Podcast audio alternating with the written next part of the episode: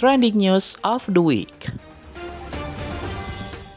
Millennials Radio, Be Creative, Be You. Trending News of the Week bersama saya Evaf Alfayani dari Madiun, Jawa Timur. Berita berikutnya datang dari saya, menuju Indonesia Emas Menkominfo Budi Ari, bongkar peta jalan digital bangun Smart City. Pemerintah Indonesia terus berupaya untuk mewujudkan visi Indonesia Maju 2045. Salah satu pilar penting dari visi tersebut adalah pembangunan infrastruktur digital yang kuat.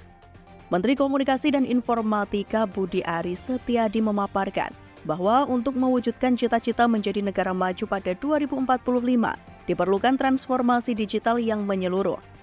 Salah satu aspek penting dari transformasi digital ini adalah pembangunan smart city.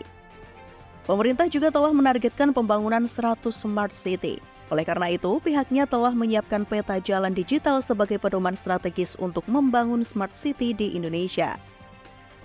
Pertama adalah penyediaan infrastruktur di sektor teknologi informasi dan komunikasi. Kemudian mengenai pengelolaan spektrum frekuensi, standar perangkat dan layanan publik. Serta pemerintah juga akan menetapkan standar perangkat TIK dan layanan publik yang kompatibel dengan teknologi digital.